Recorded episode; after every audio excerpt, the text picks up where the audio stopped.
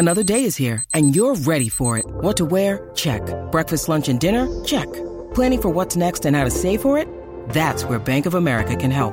For your financial to-dos, Bank of America has experts ready to help get you closer to your goals. Get started at one of our local financial centers or 24-7 in our mobile banking app. Find a location near you at bankofamerica.com slash talk to us. What would you like the power to do? Mobile banking requires downloading the app and is only available for select devices. Message and data rates may apply. Bank of America and a member FDIC. When you need mealtime inspiration, it's worth shopping Kroger, where you'll find over 30,000 mouthwatering choices that excite your inner foodie. And no matter what tasty choice you make, you'll enjoy our everyday low prices, plus extra ways to save, like digital coupons worth over $600 each week. You can also save up to $1 off per gallon at the pump with fuel points. More savings and more inspiring flavors make shopping Kroger worth it every time. Kroger, fresh for everyone. Fuel restrictions apply. TCL is a proud sponsor of the SKOR North Studios. Enjoy more of the things you love with TCL. Get in the know, nonstop Vikings talk. It's Purple Daily on SKOR North and SKORNorth.com. Football. Hey, welcome into Purple Daily, where we're going to have Eric Eager from Pro Football Focus help us with some important nerd related Vikings questions that we have off this loss to Dallas and just like the structure of the team. We'll do that in just a second. But quick, let's crack a couple Corona Hard Seltzers here. It's been a rough week for Vikings fans, and uh, the the dreams of running the table are now crushed because of that Dallas loss. Well, let me tell you, I think I think the football nerds can really love some Corona Hard Seltzers. I think if if you're looking for something delicious, you're looking for something therapeutic, and you're also looking for something uh, uh, also an, an analytic driven base on, on, on, alcohol, I would go with Corona Hard Seltzers. Okay, they can really help you out because it's the only hard seltzer made with pure beach vibes, with a refreshing splash of fruit flavors such as tropical lime, mango, cherry, and blackberry lime. Corona Hard Seltzer is a tasty spike, sparkling water with a splash of natural fruit flavor that allows you to enjoy the moment in each can. Corona Hard Seltzer has zero carbs, zero sugar, 90 calories, and is gluten free. Relax responsibly. Corona Hard Seltzer spiked sparkling water with natural flavors, imported by Crown Imports, Chicago, Illinois. Football. So I heard it all week long, right? 0 and 9 on Monday night. Yeah. You, you like how this tastes? Yeah. You like that? Wish we could go back to a simpler time, a simpler time when Mike Zimmer was was botching the line in the locker room after the Vikings won uh, three straight division games. But here we are after a devastating loss to the Cowboys. It's Purple Daily, Mackey and Judd, Declan producing, and Tuesdays are our football nerd stat segment of the week where we bring out various statistics and trends and numbers and we try to make sense of them and we thought let's let's bring in someone who knows this stuff way better than we do pro football focuses eric eager and friend of the show uh, Eric, there are so many things to get into here with you. How are you today? I'm doing well. I mean, there was a fun week of football. You got, uh, you know, Sunday night was a, a, magnificent game. Last night was a little, uh, you know, uh, rough on the eyes, but it was a close game at least. Thursday night was cool as well. Um, obviously, the purple didn't come through, but um, you know that is to be expected. I think so. Uh, yeah, not bad. Let's throw this one out first here. Judd, Judd, and I both have a ton of statistics in terms of like the Vikings in the fourth quarter and late in games, but the first number I want to throw out is the fourth quarter comeback thing. And and again, we people always hammer us because we're hard on Kirk Cousins. Kirk Cousins played a great, great game on Sunday.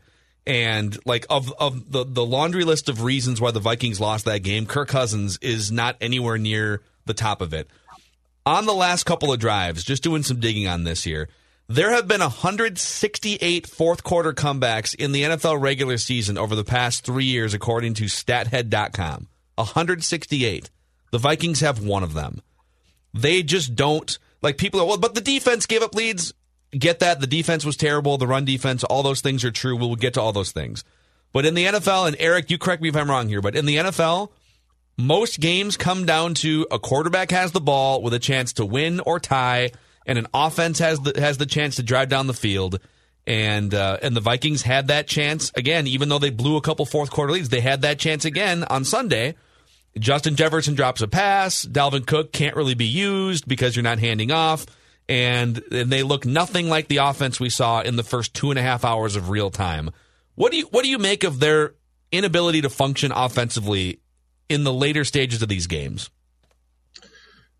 Yeah, it, it's just you know it, I sort of take the good with the bad. I mean, on uh, Monday night, you know, a week ago, Cousins was like 11, 10 of 11 for, you know, perfect passer rating on third down. And Justin Jefferson was five for five for one, 102 yards. He had like 35 more receiving yards on third down than any other wide receiver in the NFL that week.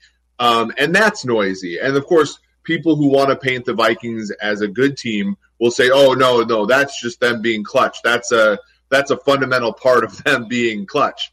And then we look at the game on Sunday um, when you have receivers dropping balls, you have, um, you know, Kirk Cousins not really performing uh, that well uh, early in the game, or the offense not performing well early in the game, performing great in the middle parts of the game, and then petering out at the end. They say, "Oh, well, that's just noise," and it's like, well, no, all these things are kind of noisy.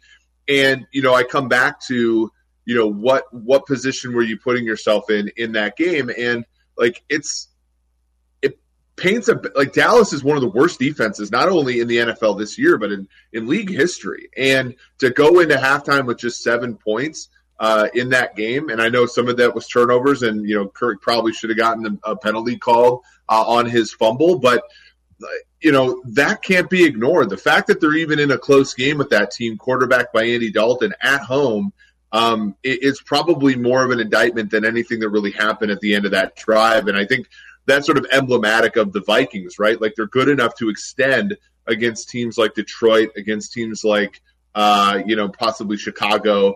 Um, and then when it gets close, like if Will Fuller doesn't let that ball hit the ground in Houston, they're probably in overtime, right? Like they've they've had the good they've they've gotten the good and the bad at end of games this year, and I think part of you know that's a lot of it is noise, but then you wonder you know, why are they even in this position in the first place? And it's because they don't necessarily play as good as expected most games. So, from a standpoint too of the of the um, execution of what this offense wants to do, here's my point and question as well. The post bye week formula for Kubiak and Zim is very clear, right?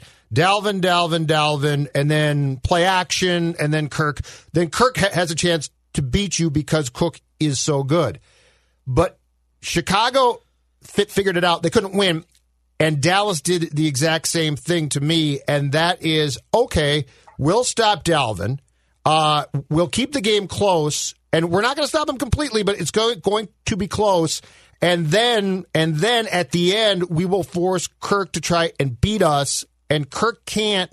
And, and I, I think a point that, that you made on Twitter post game is that Dalvin really can't be used because you can't like hand him the ball trying to drive down the field late. And so the Vikings plan is clear now, but the opponent's plan is clear too, which is okay, Kirk, I dare you to beat us. And that's a situation in which Kirk, I think, would almost admit is probably not ideal for him. Yeah, and that's really the issue. I mean, the, the, Vikings have had this since Adrian Peterson too, where you know you're at the end of the game and your your best player, and and later on in his career, your high, well, your highest paid player is on the bench in favor of Chester Taylor or Toby Gerhart or something like that, and it's because and and maybe this speaks to this point, and that why are they bad at end of games? Well, they're playing left-handed at the end of a game. During the game, they like to be in this sort of you know, run the football, run the football, play action pass, throw on third down, and hopefully the number of third downs are few. But at the end of the game, like all that pretense goes away. And it's one of the reasons why, you know, I wasn't that high in the team this year because when you just looked at their schedule, there was a better than, you know, average chance that they would get behind against, you know, you know the Rodgers of the world and the Matt Ryan's of the world and you know Russell Wilsons of the world, and they wouldn't be able to play that offense for the majority of the game the way that they did against the Chase Daniels and the Matt Moores and you know all the backup quarterback David Blough that they played last year, and that and playing left-handed sort of is is out of character there. It, it's why. You know, you, you know, you got you know, uh, our friend Sage Rosenfels, for example, can look really good uh, you know, in, in getting ahead against the Colts, for example, in his famous game. But by the time that they get behind, right, it's a totally different offense. And we've seen that, you know, Matt Schaub melted down once that team around him became, you know, less good, right? And they're playing incrementally more from behind. Well, he looks like a Pro Bowl quarterback when they're always playing from ahead. I think Kirk is kind of in that realm. He played terrifically on Sunday but he was expected to. I mean, when you look at the the, the Dallas Cowboys gave up 153 rushing yards to the Rams, 307 rushing yards to the Dallas or to the uh, Cleveland Browns, 261 rushing yards to Arizona, 208 rushing yards to the Washington Football Team. Um, and they come in and they make stopping the run a focus against the Vikings. And any any offensive coordinator worth his salt uh, plays a different game plan. Last night, the Rams had a lead against Tampa Bay, a seven and three team at halftime, and they had five rushing yards the whole first half because they knew they weren't going to get anywhere running the football, and they had to play the pass. And that's with a quarterback who's kind of Kirk-like in Jared Goff. So, uh, you know, a lot of this is.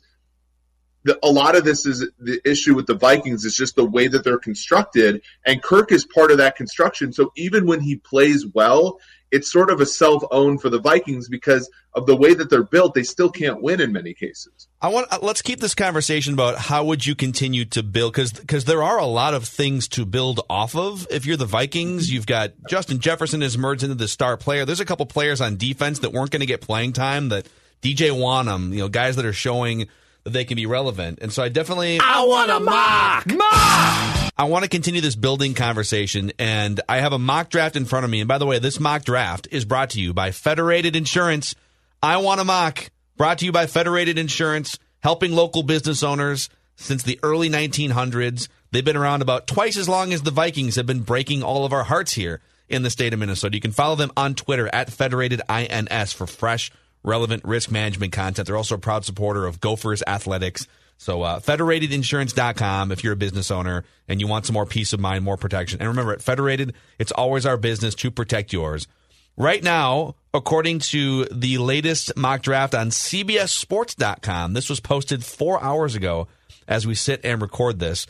The Vikings have the 13th overall pick, and they are projected to take Northwestern offensive lineman Rashawn Slater. I want a mock! Mock! And there's another tankathon. Declan had them taking, uh, was it which quarterback? Zach Wilson. Zach Wilson? Yep.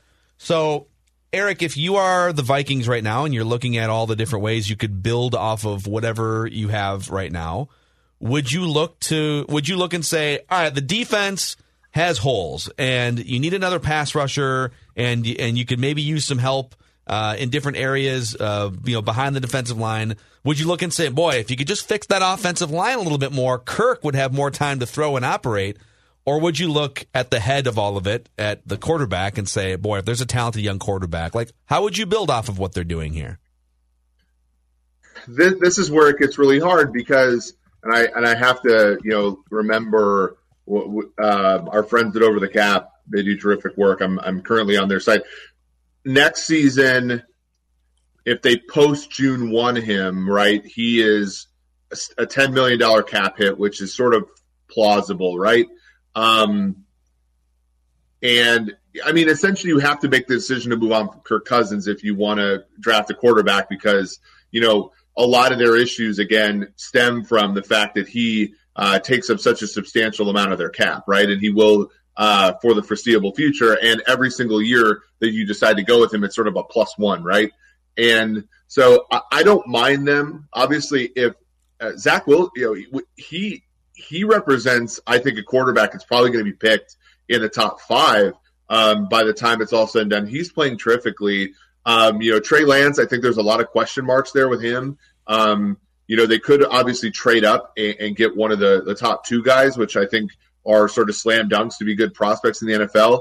But you look at the Vikings, like there's a number of places where they need help. I mean, th- this draft of wide receivers, I mean, we saw it with the Gophers on, on Friday night. Like uh, Rondale Moore would be terrific in an offense that had already had Justin Jefferson and Adam Thielen. Adam Thielen's also not a spring chicken. You know, you might want to also think about him, but you know, their weapons could they could use one more weapon. Irv Smith being the sort of lead tight end, Dalvin Cook at running back, and three brilliant wide receivers would, I think, make everybody's life easier, especially if they sort of protected their offensive line through quick passing the way that the Rams did last night and the way the Patriots did forever with Tom Brady. But you look at the defense, like obviously, I think Anthony Barr is probably a goner, um, given how good Eric Wilson's played. Kendricks is good. Uh, they're fine at safety. They're they're aging a little bit. They do need some players to rush the passer and to create heat uh, up front, and they always need more corners. So there's just a lot of places to look. In my opinion, it all does start with what you said with a a their offensive philosophy, which I think stems from the head coach, and you know, and then obviously what to do with Kirk Cousins. That's a point that I w- wanted to broach next, Eric, and it's this. So let's forget Kirk, because I mean, Kirk is, you mentioned Kirk, and it's a lightning rod, both good and bad. Um, as a guy who studies trends and this league continually, Eric, does what Mike Zimmer wants to do, not defensively, but offensively, does it work? And I don't care who the quarterback is. He has his philosophy. Does his desire for offensive execution that he likes to see, does it work? Yeah, but then it, but then why spend all that money on Cousins, right? Like the the the whole hack of that entire situation is that you don't have to you you can have a guy like Sage at the quarterback position and still do fine, right? That that's that's really the tricky thing. Yeah, if you're if you're uh, if you're trying to run Brad Childress's offense, it was pretty clear that you needed a good quarterback to overcome a lot of the a lot of Brad and and Darrell Bevell's sort of misgivings. But if you if you think that your quarterback your your offense is quarterback proof, this is why this entire thing I think has been rough on the Vikings because you know it was sort of like they married Cousins right for his stability and his and his you know and then they had this like midlife crisis, right? And and Kirk like being sort of a steady income guy, like he couldn't fulfill that for them, right? And so then they're trying to like live like this like incongruent life with Cousins right now, and like I just don't under, I don't understand it. Like I, I don't think he can be the quarterback of a team that you run this way with a defense as that is as bad as it is, with a coach who's as defensive minded as he is. It all of it seems sort of like not a really good you know, working thing for them. I don't mind having Kubiak as the offensive coordinator as long as the quarterback um, is sort of uh, paid in in conjunction with that approach. It's just not, and that's and that to me is why, like, I think a lot of a lot of Vikings fans get upset with me I'm saying like they were better off at 0 and 2 than they are now, and it's like, well, why? They've played a lot better. It's like, yeah, but they're just gonna they're kicking the can. Like this thing needs, I think, a substantial rebuild um, and I think it starts with Kirk, even as well as Kirk has played, because he's played fine over the past, you know, six to eight weeks.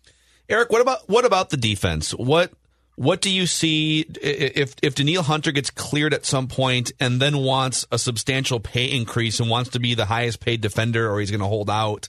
Um, how do you view his his situation relative to the salary cap? What, what do you think they have defensively right now? I, I don't know. I mean, I, you know, part of the again, this all comes back, but part of the part of the promise of the Minnesota Vikings over the past three, four, five years was that they hit so well on the draft. I mean, they had in the last years of Frazier, they had you know two and a half first round picks per year, and a lot of them ended up playing well. Rhodes was great, uh, Harrison Smith was great, uh, Trae Waynes was serviceable. Um, you know, obviously, then they had the, the 2015 year when you also added Kendricks and Hunter uh, and Diggs. And the problem is, and this is the mistake Green Bay has made, and why Green Bay has only won one Super Bowl with Rodgers, despite him being a you know transcendent talent, is that you make decisions based upon this idea that you can replicate those drafts, and there's there's almost no evidence in the history of, of NFL drafting that any team is better than any other team. It's it's really uh, you know a a crapshoot. And so the problem I have is, yeah, look, if Gladney, Dantzler, uh, you know, Troy Dye, um, you know, all these draft picks that they have. Like if they hit the way that they hit at the 2015 clip, this is all systems are a go for the Vikings. Like you know, and and the, you know they draft a quarterback and he they're they're a Super Bowl contender again. If you have any sort of perturbation off of that off of that high end, you know, drafting, which we've already seen with Treadwell and Clement, like all those guys down the road. Dru Samia is a fourth round pick and he's the worst player on the team. any sort of perturbation from that. And again, you're working off of assumptions that I think the Vikings are making, but that aren't reality, which is that, oh, we can we can draft defensive players and coach them up. Well, maybe no, maybe you just got lucky and drafted a bunch of players and your coaching made a 10% difference. But if these players are 20% worse, you're still not going to be able to cover that spread. And and I think that that's where they are. And I, I think that's why I say, okay, continue to draft premium positions because that's the numbers game you have to play. And unfortunately, they fi- they think that they're a made hand already, and that's why they go for Garrett Bradbury at a sort of non-premium position. Um, you know, that's why you know they're making some moves that I think are suboptimal. Now this year they they drafted a bunch of premium positions and it, and hopefully it works out, but I, I, don't know. I think they have to continue to to make to do that approach. Draft defensive backs, retain Hunter, um, you know, get a three technique. I think Sheldon Richardson's probably the biggest loss for them uh, that's gone under the radar the past few yeah. years, and, and, try to win that way. Um, but the problem is, it's going to be hard because it's marginally more difficult to do that when you have your your best defensive player and your best offensive player, both veterans on market level deals. Usually, these really smart teams like to pair quarterback uh, and and a high priced veteran if the quarterback's on a rookie deal, or a high priced quarterback and then a premium position uh, player. So, for example, San Francisco has Jimmy Garoppolo and Nick and uh, and Nick Bosa. Um, you know, one of the guys is highly paid, one of the guys is on a rookie deal. Uh, you know, Cleveland has Baker Mayfield and Myles Garrett, one guy on a rookie deal, one guy on a, a veteran deal. Like that's really the analytically sound way to do it. Once you have both of those positions both paid at the top of the market, then everywhere else is a is a you know 10 team parlay that you're trying to you're trying to get lucky and hit on. It's very odd too, because it seems like, d- despite the fact that they have, I think, the right um, structure in the GM and coach, uh, it's almost as if in the past few years that they don't necessarily work on the same page, and so Spielman's trying to accumulate, accumulate, which I actually like, but then it's also like he's trying to do Mike's biting for him. And so he's trying to go out and make what you're talking about, which is immediate win now moves. And and it leaves the Vikings in sort of this middle ground, which I don't get. Um, and it's frustrating to watch because I think a fair question is what are you doing here? Like what's the goal what's the goal here? Is the goal to win a Super Bowl in 2 years are you trying to win one right now? And I think if you were to pump Spielman and Zimmer full of truth serum and ask them that question, I don't know that they could tell you. It's just sort of like it's a week to week existence right now to me. Well, and and I, I messaged uh, you guys have Courtney Cronin on a, a, lot, and she's terrific. And I think he or she had the thread the other day about why they're playing Dalvin Cook so much, um, and, and, and you know, and having Alexander Mattison on the bench. And I think Mattison's a perfect example of you know, that was a good draft pick. They traded back a number of times. They got a running back in the back of the third round, probably could start for a number of teams. Um, but obviously, you pay Dalvin Cook, and you know, then you start to wonder, okay, well, we're a four and six team. How, like, why are we giving all this, all these carries to Dalvin Cook in a season that's mostly lost? But then you realize the incentives, and what are the incentives? Well, they obviously went to the Wilfs and said, look, like, we need to pay Dalvin Cook and the Wilfs, I think, are more than happy to do that because it gives them good press and he's a superstar player. But like, and, and I, I talk about this on my podcast, the PFF forecast, a lot of, for 27 to 28 teams in the NFL, it's all about building these fake trophies.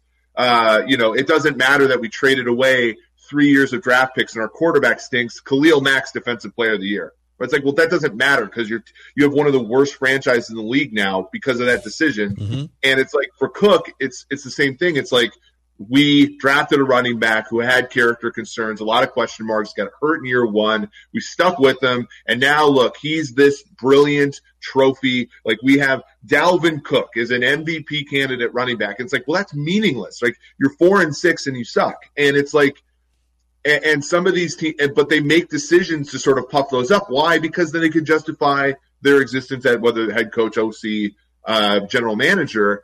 And and it's it's always like that's always kind of where I look to see is like why are these teams making these kind of decisions? And it's almost always out of like their incentives are a little bit different than winning the most games over the next six to five years or winning the Super Bowl. Uh, you know, let's say in the next ten years. Eric, great stuff, man. Great stuff. And by the way, yeah, the PFF Forecast podcast, you can find Eric talking nerd football things on a regular basis. And uh, we, we appreciate your level headed analytical insight on the Minnesota Vikings. We'll, we'll have you on again sometime soon, man. Thanks, Eric. Thanks for having me on, guys. Happy Thanksgiving. Uh, stay safe. You too, man. Thanks, All right, Eric Eager. You can follow him on Twitter too. It's uh, PFF Eric. And that was a great description what he just said. Let's let's dive into that here. Here, so meaningless trophies. Yep. in in the NFL. And if, if it, it where my mind went right away is Adrian Peterson's seven or eight years in purple too, and it was actually it was actually a more I think strategically sound decision to build your team around a running back in 2007, 8, 9 than it is now because you were at least still kind of on the like yeah, it was a passing era, but you were still kind of on the tail end of mm-hmm. running back era as well, mm-hmm. right? Mm-hmm. And the Vikings have spent so much time over the past 15 years with great running backs, and those running backs are hall like Dalvin Cook might be a Hall of Fame running back. Adrian Peterson's a first ballot Hall of Fame running back.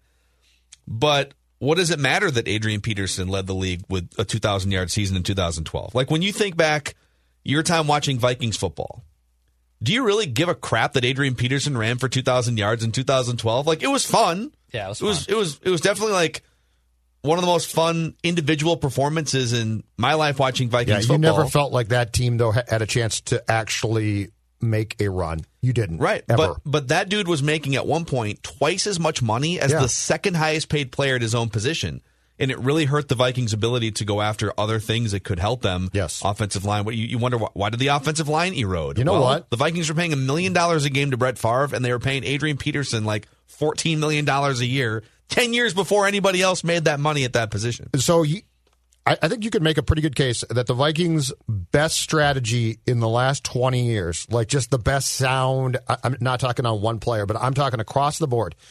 Um, as questionable as coach as he was, and I think Longwell's the guy who has pointed this out, and maybe Sage too, but it's absolutely correct. Brad Childress was a better personnel guy that, than a coach.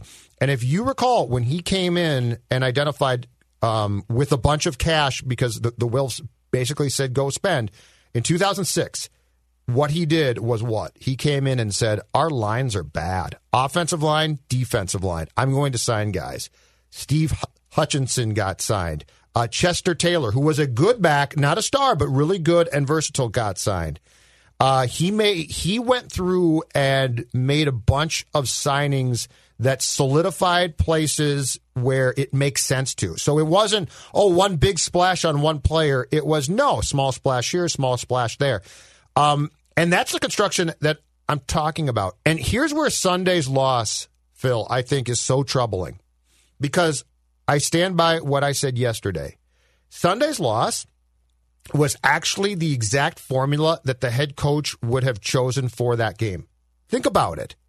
Two Put it all on your defense at leads the in end. the fourth quarter. My defense is going to. My offense is good enough to get us the lead. Who doesn't blow it? My defense. That's Mike's whole world, and it didn't work against Dallas, which is which stinks Twice. Twice. Right. So so the problem the flaw there, if I was to call Mike in, I would say, Mike, how you envision this team is how that game played out exactly. It was not a blowout. It was not it was absolutely how you told me the Viking stew is going to work. And to what you just said is exactly right. You blew that lead twice. And he would say, well, yeah, obviously, we're having a down season defensively. That's why in the draft and free agency coming up, we need to make sure that we get a we get a three technique in the first round, and then we spend a third round pick on a safety over here because Ant Harris has to go away and you can't franchise him again, or you, you probably probably don't want to. Like he would say, right. So to get back to where we need to be defensively, let's spend whatever resources we have financially or draft capital wise on defensive players. Mm-hmm. And then and and then you're sort of back to the same formula that you've been at for 7 or 8 years. And I think it's just showing you this year when you look at what this defense was in 2017, which was the best in the NFL, and where it's eroded to in the second half of that Dallas game against that team and Andy Dalton. Mm-hmm. It shows you how impossible it is That's exactly to right. maintain the top defense in the NFL. Yep. You lose players because of age. Yep. You lose players to free agency. You lose players to injury. It's not like, oh man, we lost a guy, plug him back in. All all ten other guys are going to be around for five or ten years. You build a defense and you hope to get sort of lucky with health, age, draft picks, everything, and coaching, and have it culminate into what the '85 Bears defense became. And and go look at that defense the later part of that decade. It wasn't the same. Go look at the Tampa Bay Buccaneers defense like three years after 2002. Guess what? It wasn't the same, right? It was still decent, mm-hmm. but it's you, you can't have all these pieces fall by the wayside and then expect to just like, oh, we'll just draft a couple more guys and sign a couple guys in free agency. That's not how it works. You're never going to be able to be the number one defense for like 10 straight years. And- it's never happened in the NFL's history. And- not, it, There is one position, there is one spot at, at which I can ha- have a guy who, if he is really elite and good, can control things. Quarterback. See, the Vikings' p- problem is they're trying to like build a perfect defense, and they can sometimes. Yeah. But it's eleven human beings, right? If I get the one that works, guess what? I've got a minute thirty-seven left on the clock at home on Sunday. Yeah. Guess what I'm doing? Getting into field goal position, right? You know, the Chiefs have a lot of flaws this season. The Chiefs have the Chiefs have had defensive flaws. The Chiefs have had some like they're you know they they drafted a rookie running back because they've had kind of a running back uh, rotating revolving door the last two or three years, and um, and they've had skill position players get hurt, wide receivers get hurt, right? And so you could sit there as a Chiefs fan and you could definitely point out all the different things that need to be fixed, and those things do need to be fixed, even for a Super Bowl champion team. But guess what? They got Pat Mahomes. He fixes all of it. And that's what Reid said on Sunday. Yep. he And said he basically said, "I've got Mahomes. I'm not worried late Right. in games." Think about that. So when we sit here and we have these conversations, even after Kirk plays the, because I, know people are pissed at us. Like when Kirk plays the game of his But life, I'm not blaming him. totally deserves credit. He was amazing in that game. He's now, by the way, uh, nerd stat alert here, the sixth highest graded quarterback according to Pro Football Focus this year. Do I are there are there only five guys I would take ahead of Kirk to lead my franchise? No, there's a longer list, and most of them are mobile quarterbacks. But when we watch what happened late in that game, and the Vikings have the ball with a minute 50 left or a minute and a half left and a timeout, and they just have to get to field goal range to tie the game. Ideally, they score a touchdown. Mm-hmm. all right. When that drive fails, not necessarily because of Cousins, you know, offensive line didn't play great on that drive, and and neither did Justin Jefferson. Mm-hmm. But when that drive fails, mm-hmm. most people turn their attention to Jefferson's drop pass. The defense blew the lead twice in the fourth quarter, and the offensive line is bad. So go fix all those things. I look at that drive, and I think you do too, and I say, well, it's impossible to fix all of those things at the same time. Because when you fix those things, then other things pop up, right? You're not going to have a perfect roster around your quarterback unless you are damn lucky. You need a quarterback that can overcome those things that aren't perfect Okay. right? Right. That, that can, oh my God, my receiver dropped a pass. I need to run for a first down on the next play. Right. Or, oh my God, offensive line is uh, is is crowding me here because they can't they can't keep the Dallas defensive line at bay. I need to flush and keep a play alive and throw a ball downfield. Like that's what I want for this franchise. And it's not to say that Kirk was bad on Sunday. It's to say that his skill set isn't good enough to overcome all the things that you guys all want to fix. You can't fix all those things at the same time. All right, let but let's take Kirk out. Kirk has become he's become too big of central focus as the problem to what is a grander problem. Let's pick on let's turn our attention towards picking on Dalvin Cook, okay? Because it's not his fault. He's really good, but he's a running back. Okay. And late in games, when I'm starting at my own 25 down by three, guess who doesn't really give me a lot at that point? Point. My highly paid running back. It's why the Chiefs went and drafted one. Because you know what they said? We got this guy for cheap for four or five years. This is great. Um, Dalvin Cook is a marvelous player. But again, instead of picking on individuals by name, let's pick on positions by puzzle fit, okay? The Vikings are putting together a puzzle, and now we're to the key pieces. We're, we're, we're to the middle. It's Thanksgiving night, and the family's fighting, and they're putting together a puzzle. And, and they're, they're sick of each other, and they're full, and they're not comfortable. And But they've got this damn puzzle, and it's right to the middle. And now pieces don't fit, okay? The pieces are beautiful. Like, they look really nice. It's an ocean, but they don't fit. This is where we are with the Vikings offense as a whole. So forget Cook's name and forget Cousins' name. But think about what you saw on Sunday, and it's 2020 now, and things have changed. And th- this is why I keep, and this does not make him a bad coach, but I keep coming back to is what Mike Zimmer wants to do a fit in the league he mm-hmm. now coaches in.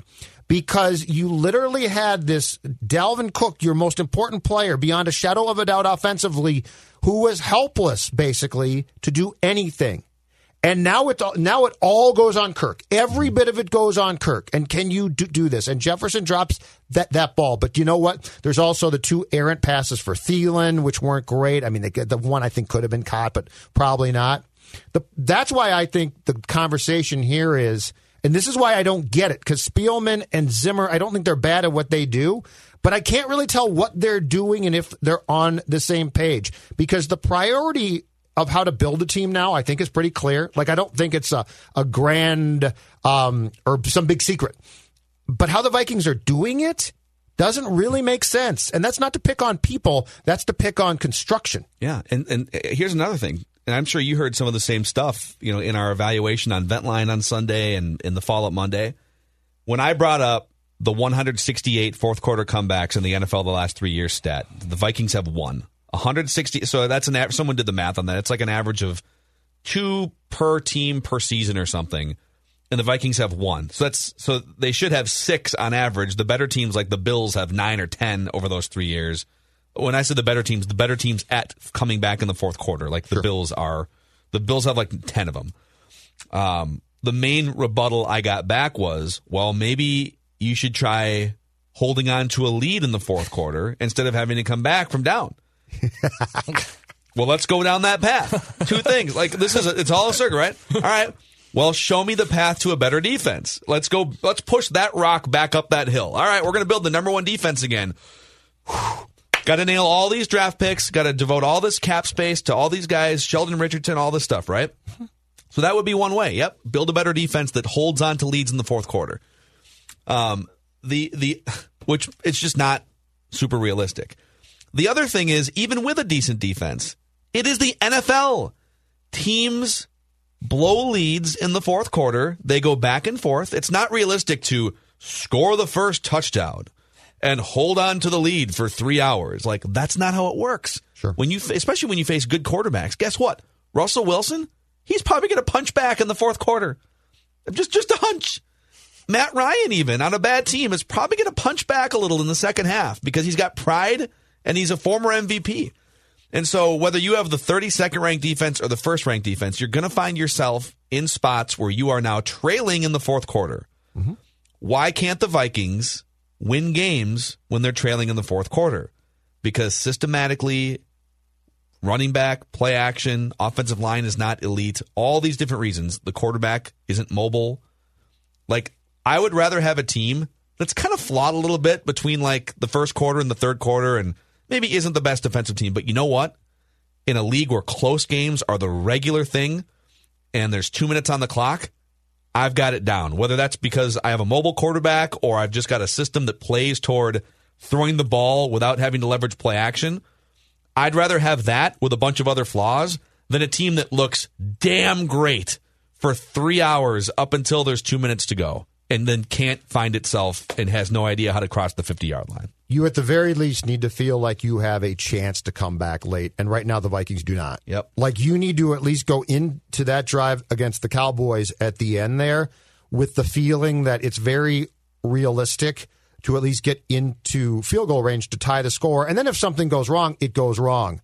But the problem is Tennessee, Seattle, and now this game, it's felt basically futile and that it can't feel futile. It can't feel that way. That's not how this league operates. But yeah, they they are. It just it the thing that would scare me the most is that Mike Zimmer basically in a lot of ways on Sunday got his ideal game, and you still lost, and you lost because of the unit that he thinks is always going to win. And I mean, you know, Chris Jones literally watched a man run by him. Like you can't have that, but you had it. So what's your response? Yep. So lot, a lot to unpack here, and, and just the, the, lastly, the like the smart ass uh, uh, comment of like, well, why don't you uh, stay ahead? Why don't you not blow the lead? Isn't the whole point of the stat of the fourth quarter comeback is because you were down, so we have to come back? That's mm-hmm. like saying, well, uh, the Twins only have one walk off out of 500 in Major League Baseball. Well, why can't we get one walk off then? Because the other team is full of professionals and all yes. pros too. But the pro- maybe not Dallas. But the but. problem with what you both are saying is Zimmer's comeback would be what the smart Alec comment is, yes. which is we shouldn't ever blow that lead. But you're going to. I know. Yeah. So but you then have to retake the lead. Someone someone said, "Well, Kirk." I'm going to leave Kirk's name out of it because Kirk was great on Sunday. Okay. All right, but the Vikings, uh, the Vikings offense. Somebody came back and said the Vikings offense took the lead twice in the fourth quarter. So what do you say to that? And I say, well, they had time to do it the third time. They should have done it the third time. They had a lot of time actually. And the offense is much better this season than the defense. And so when there's a game in the balance, and I, and, I, and I'm going to pin it on one or the other, and there's still two minutes left on the clock, the offense's work isn't done. Oh well, we already did this twice. Actually, Screw this. actually, no. I got news. Score for again. Their, Dallas. their work was done. Their it wor- their work was, was. done. Unfortunately, against Tennessee, Seattle, and Dallas, their work was done. All right, that's a wrap on this episode of Purple Daily. Our work is not done. We're going to keep pumping out episodes this holiday week, and we'll be here for you right after the Vikings and maybe Teddy Bridgewater if he's healthy, if he's playing. Little uh, little little clash. You clash. steal my heart. Vikings vent line. And uh, you can check out last week's episode on Sunday to Apple, Spotify, SKORNorth.com as part of the Purple Daily podcast. And thanks to everyone for subscribing to our YouTube channel, youtube.com slash Purple Daily Podcast.